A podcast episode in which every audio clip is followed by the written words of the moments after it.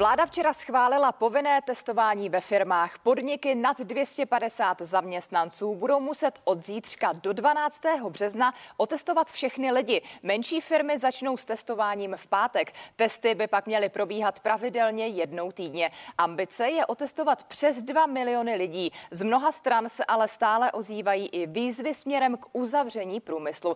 A za výsledky včerejšího jednání se ohlédneme s vicepremiérem, ministrem průmyslu a obchodu a dopravy Karlem Havlíčkem. Dobré ráno vám přeji. Dobré ráno a děkuji za pozvání. Pane ministře, jak byste osobně vnímal výzvy z řad odborů a některých odborníků právě směrem k zastavení českého průmyslu? Tak my jsme de facto denně vyzýváni desítkami, možná stovkami různých platform, asociací a tak dále.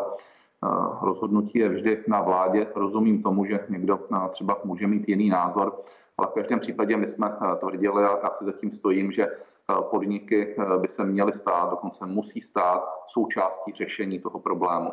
A my jsme k tomu přistoupili nikoli restriktivně, ale tak, že jsme vlastně vytvořili minimálně teď v této fázi z 10 000 těch podniků, které mají 50 zaměstnanců a více, hustou testovací síť po České republice a díky tomu se nám podaří protestovat v následujících dnech 2,1 milionu pracovníků a to se bude opakovat každý týden, čili toto je cesta. Pane ministře, přesto kdyby těmto kritickým hlasům bylo vyslyšeno, co by případně to uzavření podniků pro průmysl České republiky znamenalo? Byla by to katastrofa, protože my si musíme uvědomit, že vypnout průmysl není jako třeba zavřít obchod. A teď to neříkám zle vůči těm obchodům. Já si uvědomuji ten problém u těch obchodů, ale my jim to můžeme kompenzovat například přes mzdy, například přes nájemné, například nějakými speciálními bonusy. A když se ten obchod nebo restaurace za měsíc, za dva otevře, ta resuscitace je relativně rychlá. Když vypneme výrobní podnik, který je závislý na exportu a naše ekonomika je zcela závislá na exportu. V tu chvíli přichází o dlouho budované zakázky na mnoho a mnoho třeba měsíců nebo let dopředu. Nemluvě o tom, že okamžitě zahraniční odběratelé přejdou na jiné dodavatele a de facto natrvalo ztrácí možnost jim dodávat a pochopitelně okamžitě by ti zahraniční odběratele začaly naše firmy penalizovat. To znamená, v dané chvíli to není jenom o tom, že jim uhradíme nějaké náklady, ale my bychom tím fakticky způsobili kolaps různých dodavatelských řetězců v automobilovém průmyslu, ale i například ve strojírenství a v jiných oborech. Ve finále by to znamenalo nárůst míry nezaměstnanosti, znamenalo by to pokles výrazně větší hrubého domácího produktu, pád české ekonomiky a to by se dotklo i spotřebitelského sektoru. Takže jsme závislí na průmyslu, je třeba ho udržet, ale na druhou stranu je třeba, aby se tam striktně dodržovala určitá pravidla, aby jsme z něj naopak vytvořili, tak jak už jsem řekl, nástroj pro to, abychom tu krizi pomohli řešit. Přesto pokud by třeba z toho ambiciozního plánu, a ten plán je velmi ambiciozní, je to teď ten plán otestovat více než 2 miliony lidí, vyplynulo, že je ve firmách mnoho nakažených lidí a potvrdila by se ta predikce, že skutečně právě průmysl může stát za zhoršující se epidemickou situací. Tak zvážili byste to, že by se na nějakou dobu, 2-3 týdny, skutečně průmysl zastavil? Nikoliv a čistě proto, že právě toto testování bude sloužit proto, aby jsme odseparovali ty lidi, kteří prostě jsou pozitivní od těch negativních. Čili toto je nástroj, jakým způsobem vlastně té krizi vzdorovat. Proto to vlastně zavádíme tímto plošným způsobem. A ano, souhlasím s vámi, je to obrovská logistická akce, troufám si tvrdit, jedna vůbec z největších za celou dobu pandemie, co zde máme. Startujeme ji. Někdo tvrdí pozdě, ale ono to dříve nešlo, protože jsme museli čekat na takzvané samotesty. Takhle velkou akci nemáme šanci zvládnout pouze na bázi antigenních testů s asistencí zdravotníka, čistě proto, že nemáme 10 000 zdravotníků, které by šly, nebo kteří by šli do těch firem. A jsme první zemí společně s Německem, která to v tomto týdnu spouští. Navíc Německo to dává pouze do maloobchodního prodeje, ty samotesty, my už je dáváme i do firem.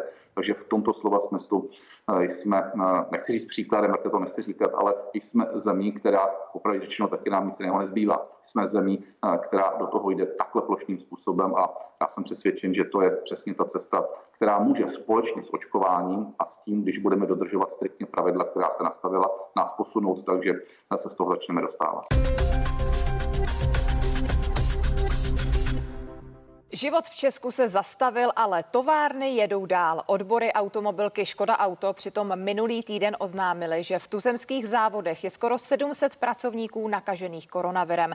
Vláda včera schválila, že firmy musí zaměstnance povinně testovat. Podniky nad 250 zaměstnanců musí všechny pracovníky otestovat do 12. března a firmy nad 50 lidí do 15. března. A já už téma proberu s viceprezidentem Svazu průmyslu a obchodu Radkem Špicarem. Dobré ráno vám přeji. Dobré ráno. S testováním ve velkých firmách se má tedy začít už zítra. Je pro firmy reálné tak rychle testy sehnat a najet na systém povinného testování? Většina našich členských firm, to znamená těch největších českých výrobních průmyslových závodů, nečekala na to, až jí vláda něco takového nařídí. Naše firmy testují už několik měsíců, mají také na rozdíl od státu zaveden skutečně funkční systém chytré karantény, to znamená, jsou schopni otestovat, vytrasovat a izolovat nakažené. Konec konců jste zmiňovala to číslo ve Škodě Auto, která připomíná má 35 000 zaměstnanců. Nicméně tady se bavíme o plošném testování a povinném, které se bude týkat i těch menších firem. My říkáme, to rozhodnutí vlády chápeme, myslíme si, že může výrazně pomoci v boji proti pandemii a jsme připraveni to odstartovat okamžitě. Jediné, na co jsme čekali, je, až vláda řekne, na trhu je dostatek testů, protože je musí povolit státní úřady. A za druhé, změnili jsme legislativu tak, aby ze strany zaměstnavatele mohlo býti uloženo zaměstnanci se nechat otestovat. Uvidíme, jak vláda rozhodla včera večer, ale pokud tyhle dvě podmínky splnila, tak my se do toho můžeme okamžitě pustit. Karel Havlíček mimochodem i v našem Novém dni zmiňoval, že těch testů by mělo být dostatek minimálně pro tu začáteční fázi, ale samozřejmě otázkou je, jak budou následovat ty další týdny, ale vy jste tedy připraveni na to, že firmy budou schopny splnit tu podmínku, protože ambice vlády je, že chce otestovat přes 2 miliony lidí a bude tedy podle vás dostatek testů na českém trhu? Jsme na to připraveni? Musím říci, že slovní spojení mělo by být mě příliš neuklidňuje, takže uvidíme, s čím vláda přijde po tom zítřejším rozhodnutí. Logisticky to skutečně pro nás nebo pro naše firmy jednoduché nebude. Představte si, že Škoda Auto bude muset otestovat pravidelně v pravidelných cyklech 35 000 zaměstnanců, ale tohle věříme, že zvládneme, budou-li testy k dispozici. To, kde vidím určitý problém, je částka, kterou na ten jeden test vláda vyhradila. Skutečně se držela podle našeho názoru až příliš při zdi, opět šetřila na nesprávném místě a těch 60 korun je opravdu minimální částka, ty testy většinou stojí o hodně více. Což není problém pro takové firmy, jako je ČEZ, Škoda Auto, Mondi Štětí, Linet, Liko-S, Unipetrol, OKD, Třinecké železárny a tak dále. Může to být problém pro menší a středně velké firmy, které navíc kromě pandémie bojují s hospodářskou krizí. Takže tady třeba doufáme, že vláda si tohle uvědomí a ten příspěvek navýší, ale jinak tomu testování opravdu už nebrání nic v cestě.